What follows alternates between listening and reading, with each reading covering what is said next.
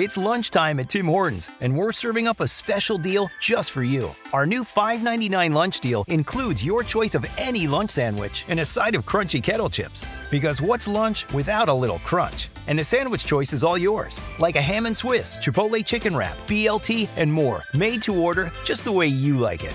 Tim Hortons new lunch deal. Simple, delicious, and just $5.99. Now that's a good deal. Only at your neighborhood Tim's. U.S. only. Price and participation vary. Terms apply.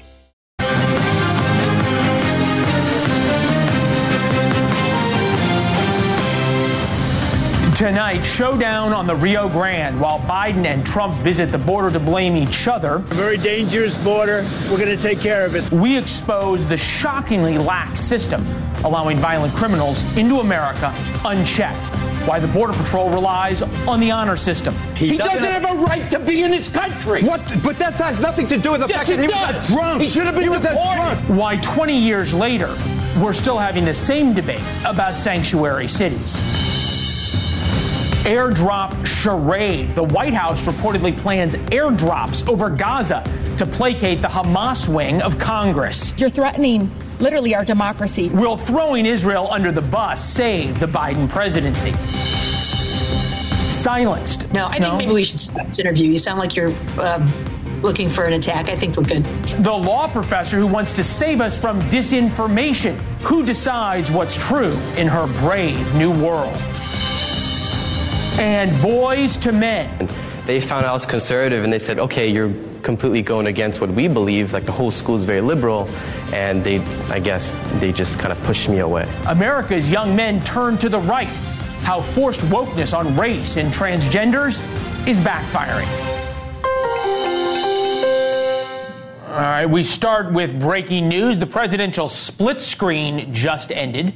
Former President Trump, President Biden wrapped up their trips to the border with predictable statements. We're going to get to the presidential politics of all of this in a minute. Welcome to the Ferris Show on television. First tonight, providing sanctuary and how America's mind about that is changing. Yes, there is the issue on the border and what to do about the border itself. That's one issue. But how we treat illegal immigrants already here is arguably a far more important point, especially when it comes to sanctuary cities. And there are a lot of them, probably one near you. There are 150 sanctuary counties across 12 states, coast to coast. Their policy is to not comply with U.S. Immigration and Customs Enforcement, otherwise known as ICE. That means an illegal immigrant who the federal government would deport is instead released after arrest.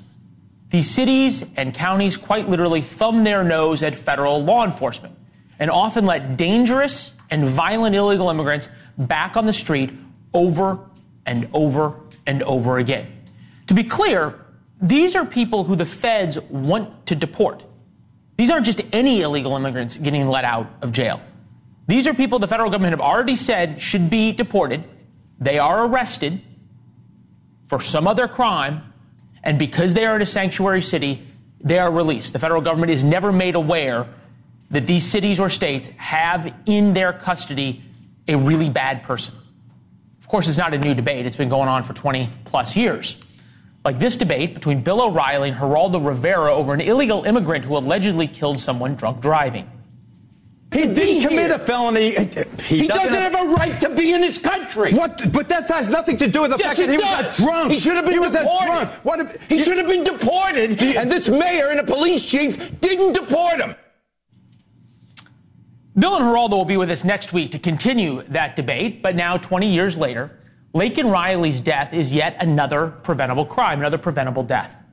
The suspect in her death, Jose Ibarra, lived with four to five other illegal immigrants in a single bedroom near one of the largest college campuses in the country. It is no surprise nor a coincidence that he and other illegal immigrants picked Athens, Georgia. Athens, Clarke, Georgia, the county there, is a sanctuary county.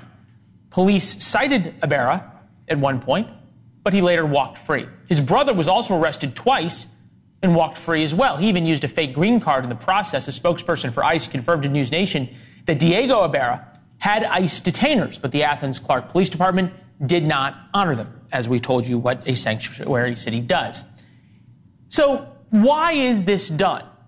that law enforcement thumbs its nose at federal law enforcement. Well, the sheriff there in Athens, Georgia, explained why a couple of years ago. It is not my intention when they elect the sheriff to cooperate with those detainers. Uh, we can't help with a culture of fear in the community and expect the citizens to respond and help us in situations.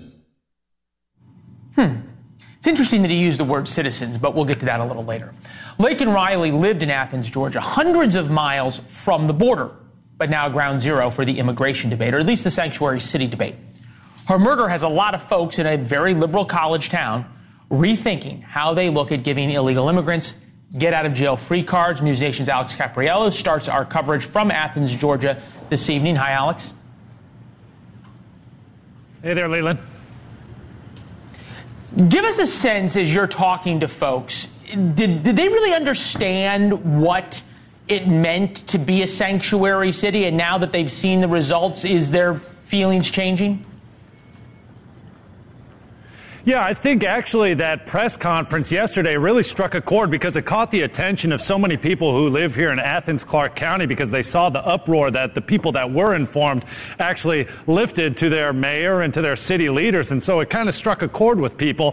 When you ask students here, I think really their heart is in sympathy for Laken Riley and her family. They still feel this huge burden uh, that's uh, overwhelming this campus of her death. But every day, other citizens living here in Athens, living in in Georgia are realizing and recognizing the potential threat that undocumented immigrants who maybe have a criminal history that aren't deported actually pose to their community. Look no further than the two brothers, Jose and Diego Ibarra, who, as you mentioned, were cited, were jailed on several instances in 2022 and 2023, but were let right back out into the community. And we know how that ended up with Jose Ibarra now accused of murder, felony murder, aggravated assault, and all sorts of other deep and dark felonies. I had a chance to ask many people about this today. Here were some of their responses, and you'll recognize the diversity of opinion between all these demographics. Take a listen.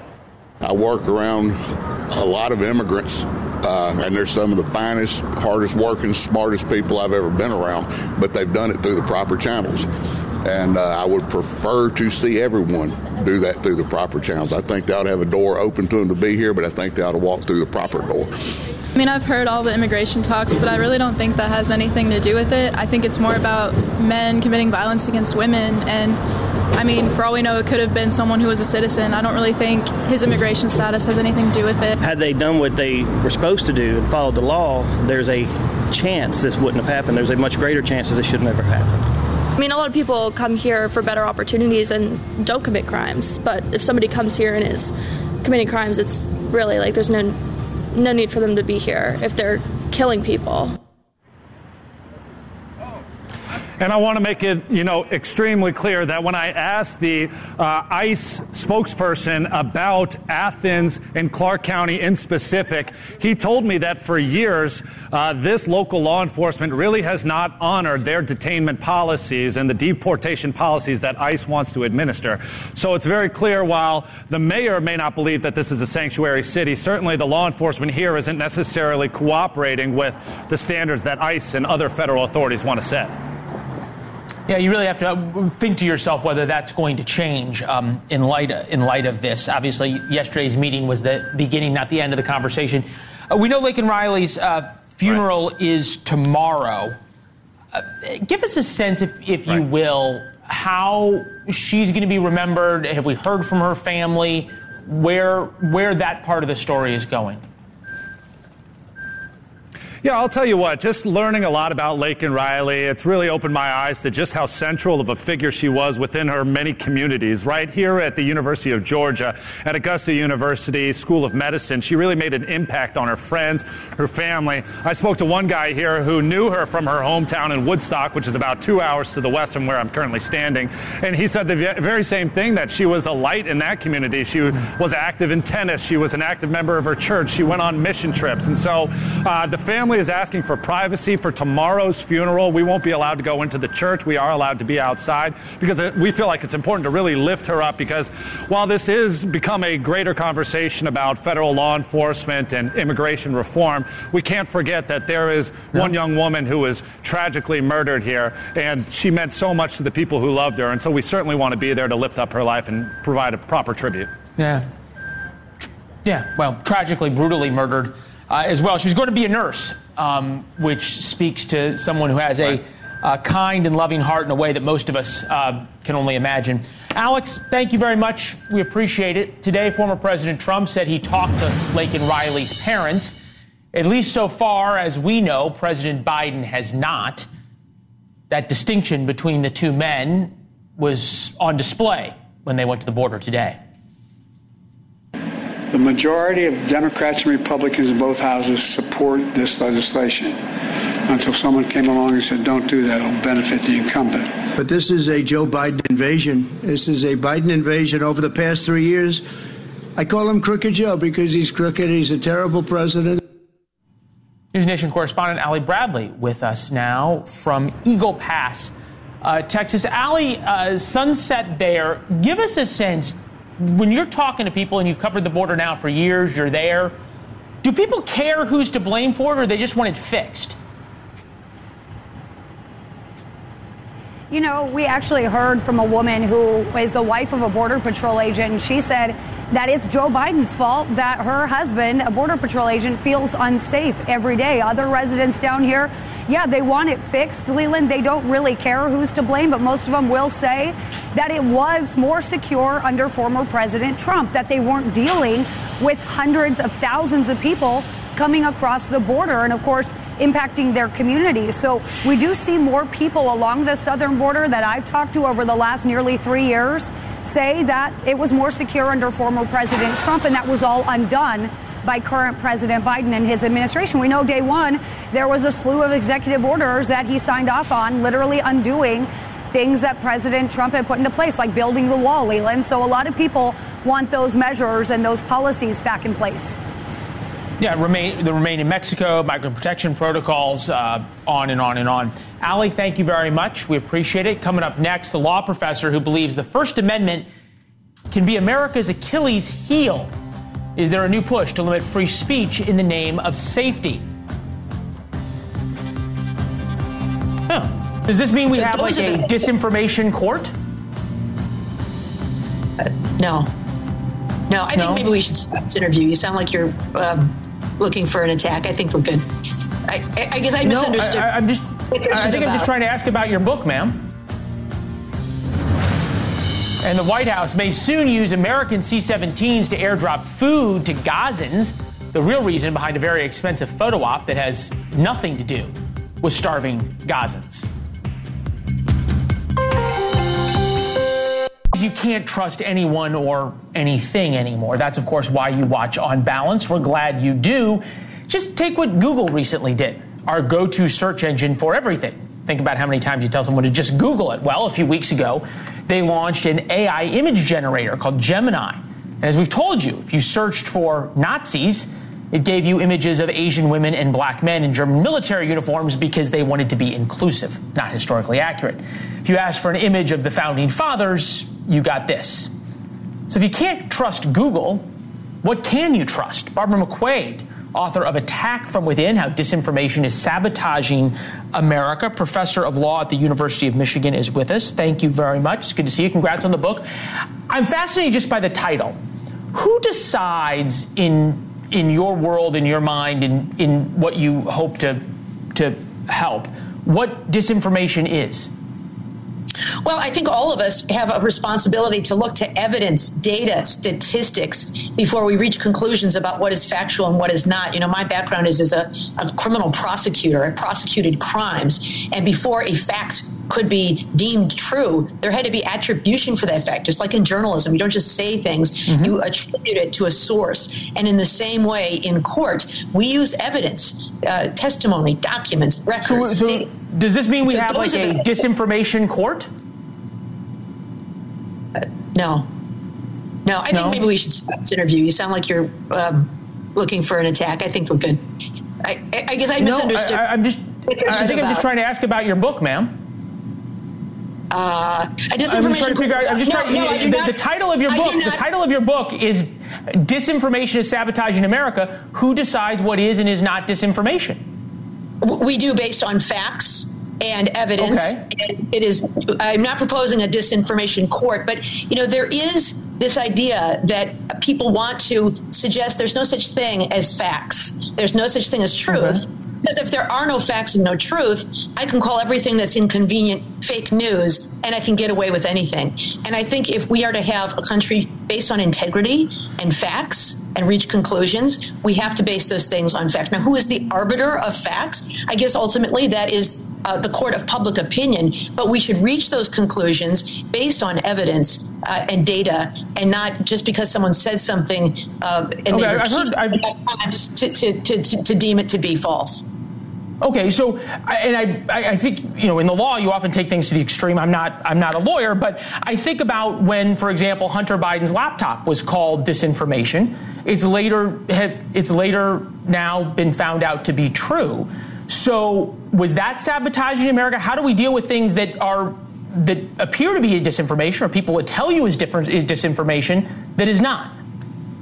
Yeah, so we really need to discern facts and from fiction and legal conclusions. With regard to the Hunter Biden laptop, for example, I think it has been determined that much of the email and content that was on that lap- laptop was genuine. Uh, but to this day, there has not been a conclusion that it was his laptop. And so if you go to some of the websites that do work to uh, debunk false claims, there's one called politifact.com, there's one called factcheck.org, there's another called Snopes, you know, nonpartisan efforts to present what is actually factually. Really, they're nonpartisan. You think? So, I'm sorry? You really think they're nonpartisan? I think they endeavor to do their best to present facts. And what, they do, Leland, let me explain what they do. They attribute the facts that have been demonstrated. Rather than wild conclusions, they say, here's what we know and how we know it, and here's what we don't know.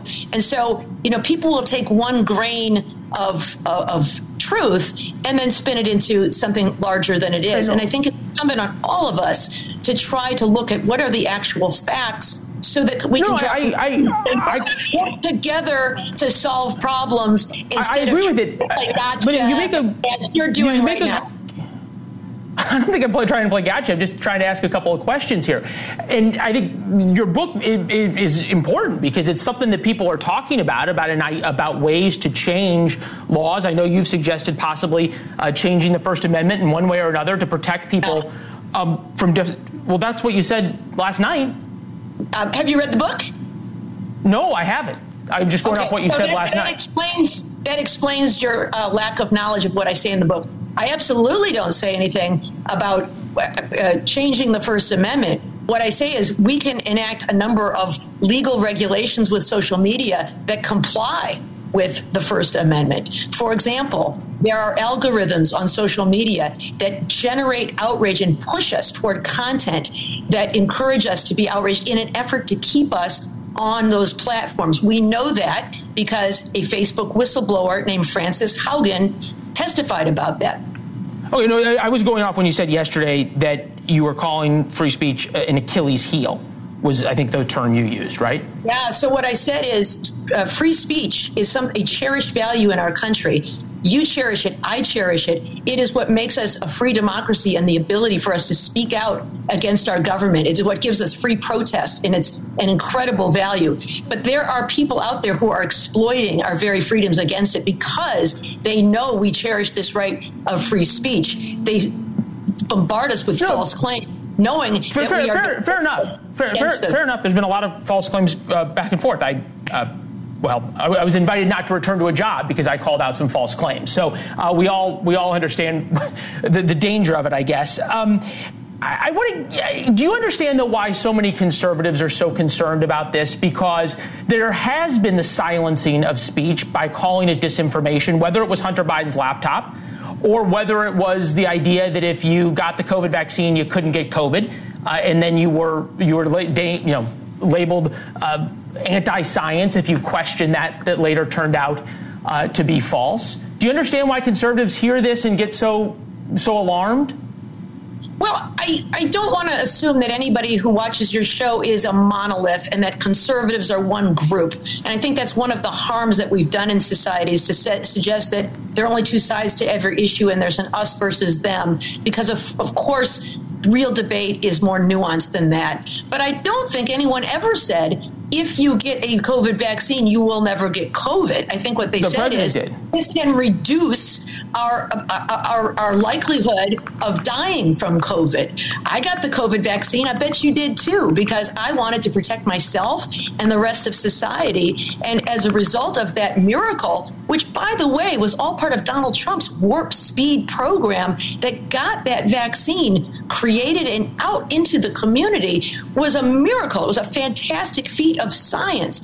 And so, you know, those who are out there trying to suggest that it, it doesn't do what it does, I think is endangering public safety in a time that we need to be working together to solve problems.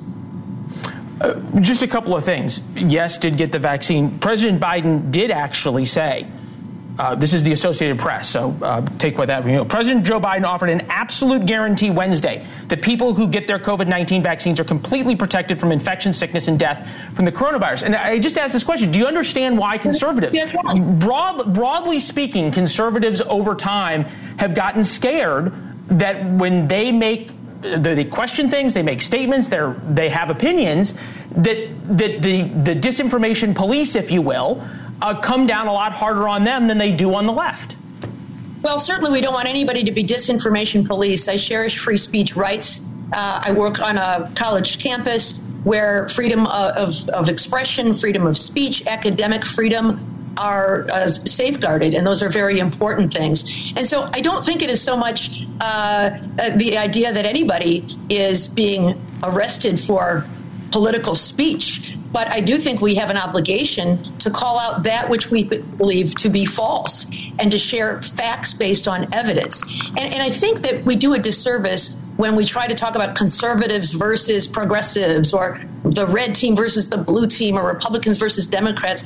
I'm old enough to remember a time, Leland, when we could have our own thoughts about different issues uh, across the political spectrum. It wasn't all or nothing. And, you know, now it yeah. seems that people care more about political purity and less about compromise. And I think that we need to look at hard facts so that we can reach agreement on things for compromise. You know, for example, what's going on at the border right now? We hear a lot of political outcry mm-hmm. uh, on both sides of this issue. And I think that there are some who would rather have chaos at the border to divide us than for us to make hard decisions and compromises that it takes to have real solutions there. And, and so, uh, it's, it's, it's, and we no, have I, to. Look, I can't, I can't argue with that. We've, we've, we've said that, said as much on the show. I think your point, your point about political purity um, is a good one, and it's probably why uh, America is where it is right now, which I think all of us, uh, what is it, 80% now say uh, they think it's going in the wrong direction. So there's there's a reason we all agree on that.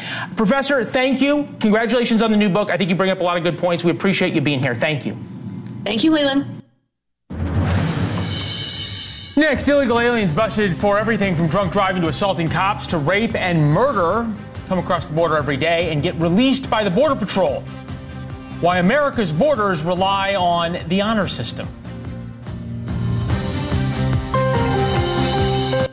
All right, this is just some of the video we've collected over the years of illegal immigrants carrying out violent crimes in the United States. And of course, not every person entering the country is bad. In fact, most just want a better life. And Immigration advocates will tell you, and it's true, that immigrants create and commit crimes at a lower rate than the rest of the population. But there are some pretty bad actors who come in. Customs and Border Protections, though, their hands are tied in terms of trying to stop those bad actors from coming into the United States because they're only able to track the criminal history of folks from a very few countries. The National Border Patrol Council estimates we only have access to the criminal history from 20 countries. That's about 10% of the countries worldwide. Mostly there are friends rather than bad places like Venezuela and China and Iran. We've seen an increase in the number of people crossing from those dangerous countries. In fact, Venezuela ranks second for people coming to America, and Venezuela is now safer than ever. Well, safer than any time in the past 20 years. Crime there is way down. You can see 26.8 violent deaths, murders per 100,000. Now it's a third of that. And here's why. the criminal element has come north. President Biden, though, who has the option through unilateral executive orders to change what happens at the border, especially to people from countries where we can't tell if they have a criminal history or not, he could change how those people are handled at the border. Brandon Judd is here, president of the National Border Patrol Council. Brandon, good to see you. Congratulations. I know you did a lot of work uh, on the visit today for former President Trump, and we're going to get to that in a minute. I'm curious, though, and because the, the murder of Laken Riley is, is really focusing us now on, on yes. people who've come across who, have, who are, are bad actors and have done bad things. Outside of those 20 countries, most of whom are U.S. allies, do, do Border Patrol agents basically rely on the honor system of, hey, hey, do you have a criminal history back home or not? That's all we can rely on. Every single time that somebody comes into into our custody, we fingerprint them. We, we look to see if they have a criminal record here. We're hoping that they that, that we have something on Interpol. Uh, we're hoping that other countries share something. But the vast majority of these individuals, we have to take them at face value based upon what they say, because the burden of proof is on us to show that they have a criminal history rather than on them. All right. So help us understand when people come across, they could have long criminal histories back home uh, Venezuela, Iran, Syria, Uzbekistan, wherever it is, Russia, China. And if they say to you, hey, I don't, you know, nope, I'm, I've just been, you know, coming here to come America for a better life, so long as you don't have any individual uh, hits on, on the Interpol uh, fingerprints, then they get into the U.S. Yeah, that's correct under uh, under current situations. So you, you got to understand that when we're not dealing with thousands upon thousands of people every single day, we have more time to do a little bit more research. But when you're dealing with 6,500, 7,500, 9,000 people, you don't have as much time. You have to get people out. We only have so much room to hold people in custody, and that's why we have to take them at face value. We've got to cut this down to give us more time to properly vet people. Otherwise, this is going to continue to happen. All right. Uh, President Biden uh, was also uh, at the border today. No surprise or coincidence that the two of them were a couple of hundred miles apart. Here's President Biden offering an olive branch, if you will, to President Trump. Take a listen. So here's what I would say to Mr. Trump. Instead of playing politics with this issue, instead of telling members of Congress to block this legislation, join me, or I'll join you in telling the Congress to pass this bipartisan border security bill. We can do it together. The Border Patrol Council had supported the, the legislation. Uh, uh, totally agree it wasn't perfect, but it was better than nothing. Did you talk to President Trump about that at all today? Yeah, just just for a second, and, and I don't need to. I've I've spoken with him before. Uh, look, he recognizes that from day one he's going to be able to do a lot more than what this this border bill would do. He also recognizes that if this border bill passes right now, and if he is elected, there's not going to be an appetite to get another border bill passed. Uh, what I have to look at is I have to say, you know, there is a possibility. Although I believe he's going to win, there is a possibility that he is not, and I have got to get what I can get when I can get that. And that's why I support that border bill. It is much better than what our current laws are. And if, and that's how I weigh things. I look at things are, what is the status quo? What could we do with, with the border bill? And it is better. So I understand completely why he's doing what he's doing. He understands where I'm coming from. And that's what's really, mm-hmm. what I really like about him. He can work with people that have policy disagreements like myself. President Biden cannot. There's a reason that President Biden never talks to me because he knows that I disagree with his policies and he doesn't want to hear what I have to say.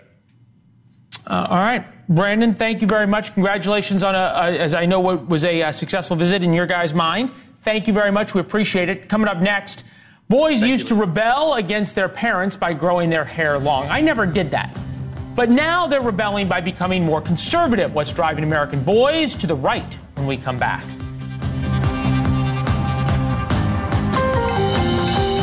Aspects of masculinity, uh, young people are told that masculinity is a negative. Turns out the left's war on toxic masculinity isn't working out as planned. Young men are tired of being called transphobic and racist for listening to country music and wanting to keep boys off their sisters' sports teams. And in response, they are becoming conservative in record numbers. Rikki Schlott just wrote in the New York Post Teens go against the grain, and the most rebellious thing a young person coming up in the ultra progressive era, when left wing politicians are shoved down their throats by their schools, marketing campaigns, and celebrities, can do is swing to the right. Senior editor for Reason, Robby Soave, joins us, also with our partners at The Hill. Good to see you, my friend. Thank you.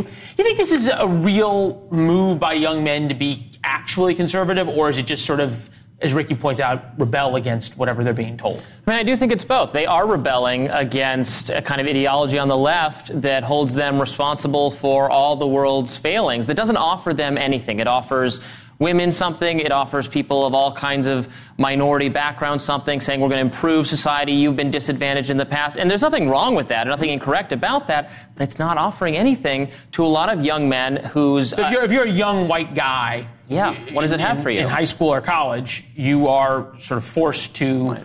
atone and apologize. And it, as you point out, you're not being promised anything. Conservatives say, hey, look, here you go. Uh, political identities of 12th grade boys, 23% identify as conservative.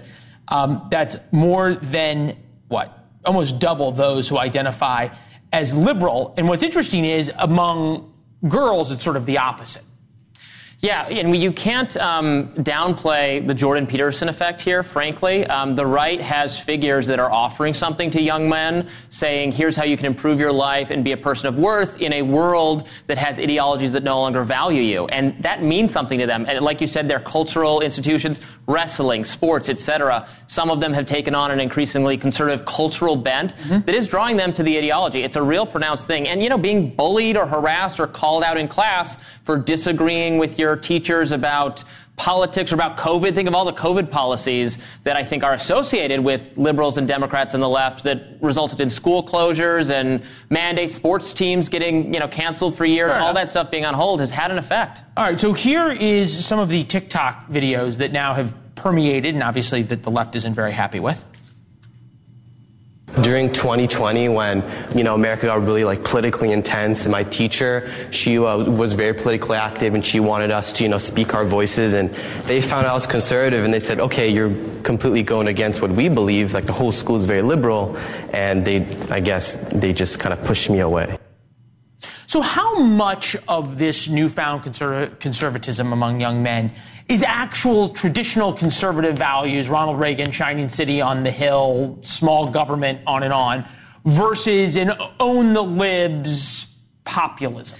I think it's more the latter. The, the, views you described have kind of fallen out of fashion on the right more broadly. Now we're right. not even just talking about kids. You know, Donald Trump represented a break from some of those policies, a very different foreign policy from what came before him, and at least, you know, changing on trade. I, I don't think if you ask these kids, you know, how do your trade policies differ from traditional republicanism, yeah. they're going to have much what, of an What's your feeling you. about tariffs for China? Yeah, that's right. not really. That's not going to happen. So, so this is a this is a cultural social conservatism of yes.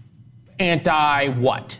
Of anti political correctness is what we used to call it. Now we use the word woke because it's one syllable and easier to say. It's a rebellion against the idea that you shouldn't be able to speak in, uh, speak your mind. It's calling out the hypocrisy of people, many of them on the left or in liberal progressive circles, who said, we want everyone to feel comfortable and safe and speak up and make your voice heard. Not you, not you, not if you have to say that. They're sick of it and they're reacting to it. Yeah, that's a good point. People don't like, people do not like being called racist and said, told you can't say what you want. Especially for being rebellious teenagers the way everyone was. It was never branded a social malady. It was just part of growing up. Yeah. Who knew, who knew that wearing a MAGA hat would be like smoking dope? Yeah. In the 60s. There you go. Yeah. All right. Good to see you, my friend. My pleasure. Thank you very much. Next, the Biden administration may soon use American C 17s to drop aid to Gazans. We can't or we won't protect our own troops in the Middle East from Iran. So, what are the real reasons we're going to airdrop food, whatever it is, to Gaza. There's repeated displacement, constant fear, and witnessing family members literally dismembered before their eyes. The psychological, the, these psychological injuries have led children as young as five to tell us that they would prefer to die. Children Gaza, we all believe, deserve to grow up. They deserve to grow old. All right, Michigan Congresswoman Rashida Tlaib calling for a ceasefire in Gaza today. She seems to be the leader of the pro Hamas caucus uh, in Congress. President Biden admitted earlier he can't deliver a ceasefire. Instead, the White House leaked they might airdrop aid over Gaza. few things are more expensive than flying C 17s halfway around the world and dropping aid out for a photo op, but President Biden apparently is desperate because of discontent on the left about his policies towards Israel. With us now, News Nation contributor, LA Times contributor, and former House GOP Oversight Committee advisor Kurt Bardella. All right, I've gotten done with your bio now. I don't know if we have any time for the segment. Um, Axios reports the situation is really bad. Uh, this is quoting a White House advisor about the situation in Gaza. We're unable to get enough aid in by truck, so we need desperate measures like airdrops. I'm wondering if it's more that they need desperate measures to help show that they're doing something to help Gaza. Yeah, I mean, I think that there's a direct correlation with this proposal getting leaked and what we saw in Michigan this week with, you know, 100,000 some odd uh, Democrat voters uh, not voting for the president uh, in, in, an act of protest um, of what is going on with his Middle East policies. And so I think the president and the administration are really desperate to try to show some progress, some forward motion, some action to try to appease uh, those people who you know voted against him, uh, or at least wouldn't write him in. And uh, I think the big concern that they have is that that was just Michigan. Like the, these constituencies are in every state. And as we go along in the calendar, they're going to keep expressing their displeasure. Uh, and so I think the, the president's just trying to come up with something to mollify them. Hmm. All right, so you think about these issues, right? And you've got the issue of Gaza, You've got the issue of the border now, which the progressive left views as a sacred cow, and suburban moms are now getting scared about crime because of the border. You've got the climate, and you've got student loans. How is he going to appease, as you point out, this constituency in every state, especially swing states, and still win suburban voters on those issues? Yeah, you can't. They're in direct uh, you know, uh, agenda uh, opposition to one another, which is why I always think that it's a bad idea to try to, you know, if you will, uh, you know, appease your detractors at the expense of, of your actual, you know, political wheelhouse. And I think voters ultimately respond to decisiveness and strength. I mean, that's one thing about Donald Trump, why I think he has retained his popularity within the Republican Party, because this guy just doesn't show weakness. Even when he has at times perhaps a weak hand, he never projects that idea in any way. He doesn't back down. He doesn't compromise for better or worse. I think that the president would be better served being the most powerful man in the world and not backing down, of making a decision and telling people who disagree with him, listen, I'm the president. It's either my way or go or, or test your luck with Donald Trump. But I'm not going to play the game of trying to appease every demographic because it's impossible to do that. Yeah, I, it's it's interesting the calculation the White House is making because they seem almost afraid of the progressive left. Um, especially on the issue of Israel, that they, they keep trying to offer these olive branches and these sort of little, these, these very kind of minor uh, photo ops, for lack of a better term, or, or offers of, of, of, of doing something to help Gaza mm-hmm. that, that isn't going to help Gaza when the correct answer is, hey, look, get rid of Hamas. The quicker we get rid of Hamas, the faster we can help the Palestinian people. Uh, that's not something they're willing to say of all the constituents you, you see, and, and, you point out rightly that the, the uncommitteds in Michigan were largely the Arab American vote uh, based off of the issue of Gaza. Of all of these issues, the border, Gaza, climate, student loans, which one is the most dangerous for the White House over uh, the next six months? Oh, it's the border. Because, like you said, the, the demographic that matters the most to Democrats and to Biden winning in November is, is those suburban women which is which is a demographic that right now the Republican Party is kind of playing with fire with the IVF stuff, the abortion yeah. stuff, the choice stuff. Help but me understand. That same demographic I, I, cares about crime. They care about yeah. crime at the border. They care about worrying that their kid's going to get killed by an illegal immigrant, like this what happened in Georgia. That's an issue that cuts through that. In in just a couple of sentences, why is a de facto open border such a sacred cow for the progressive left? I think that they get wrapped up in the idea that, you know, like they say, we're a nation of immigrants. We want to accept everyone, humanitarian relief. I think they get trapped in mm. their own kind of moral righteousness and, and if you will, goodness. Um, but I think that's contrary to where most people in this country are. I think most people are just fed up with this issue, frankly. We've been talking about this issue for yeah. two decades now, man. They just want something done. And it seems very common sense that, yeah, we close the border and secure it. We, we played a clip from 20 years ago having the exact same conversation um, that we're all having right now. Right now, so there you go. Kurt, thank you very much. We appreciate it. In the next few days, we're going to likely get the Supreme Court's ruling on Colorado taking Donald Trump off the ballot. We have no idea, of course, about how the court is going to rule. But we do know how the left will react unless they get exactly the verdict they want. They previewed their reaction last night when the court agreed to hear an appeal by Trump over presidential immunity. It makes sense, right? The Supreme Court, the highest court in the land, the co equal branch of government to the executive branch, hearing a case about the Constitution. That is how the founders designed the system, right? And you would think that people who believe in democracy would want the system to work as designed by the founders, unless you work at MSNBC. For you to say that this is something that the court needs to decide because it's something that's unclear in the law is just flagrant, flagrant bullpucky. And they know it, and they don't care that we know it, and that's disturbing about the future legitimacy of the court. And there is the word that you're going to hear over and over and over again legitimacy. The court is an institution in America, it is the last protector of the Constitution. That's the thing, the rule book that we all agree to play by. When you undermine the legitimacy of the Supreme Court, you undermine the legitimacy of the Constitution. And now the Supreme Court is under attack. Clarence Thomas needs Trump to win again so Clarence Thomas can retire. And most likely, Sam Alito needs Trump to win again so Alito can retire instead of having to die on the bench. And so that's at least two of the nine who have a vested professional interest in seeing continued Republican hegemony over this country. For what it's worth, he basically accused two Supreme Court justices of deciding cases based on their own political future in their life on the court. When you think about it, it's a heck of an accusation.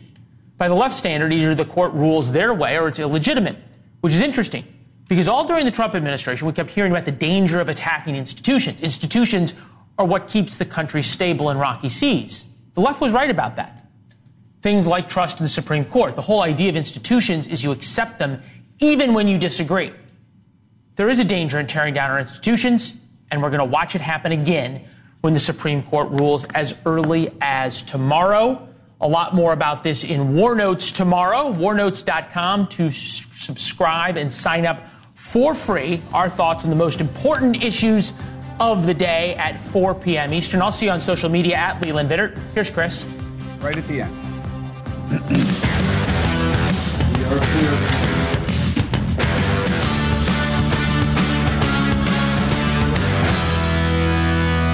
everybody, I'm Chris Cuomo. Let's get after it. Immigration is the number one issue for voters like you, and nothing is being done about it on purpose.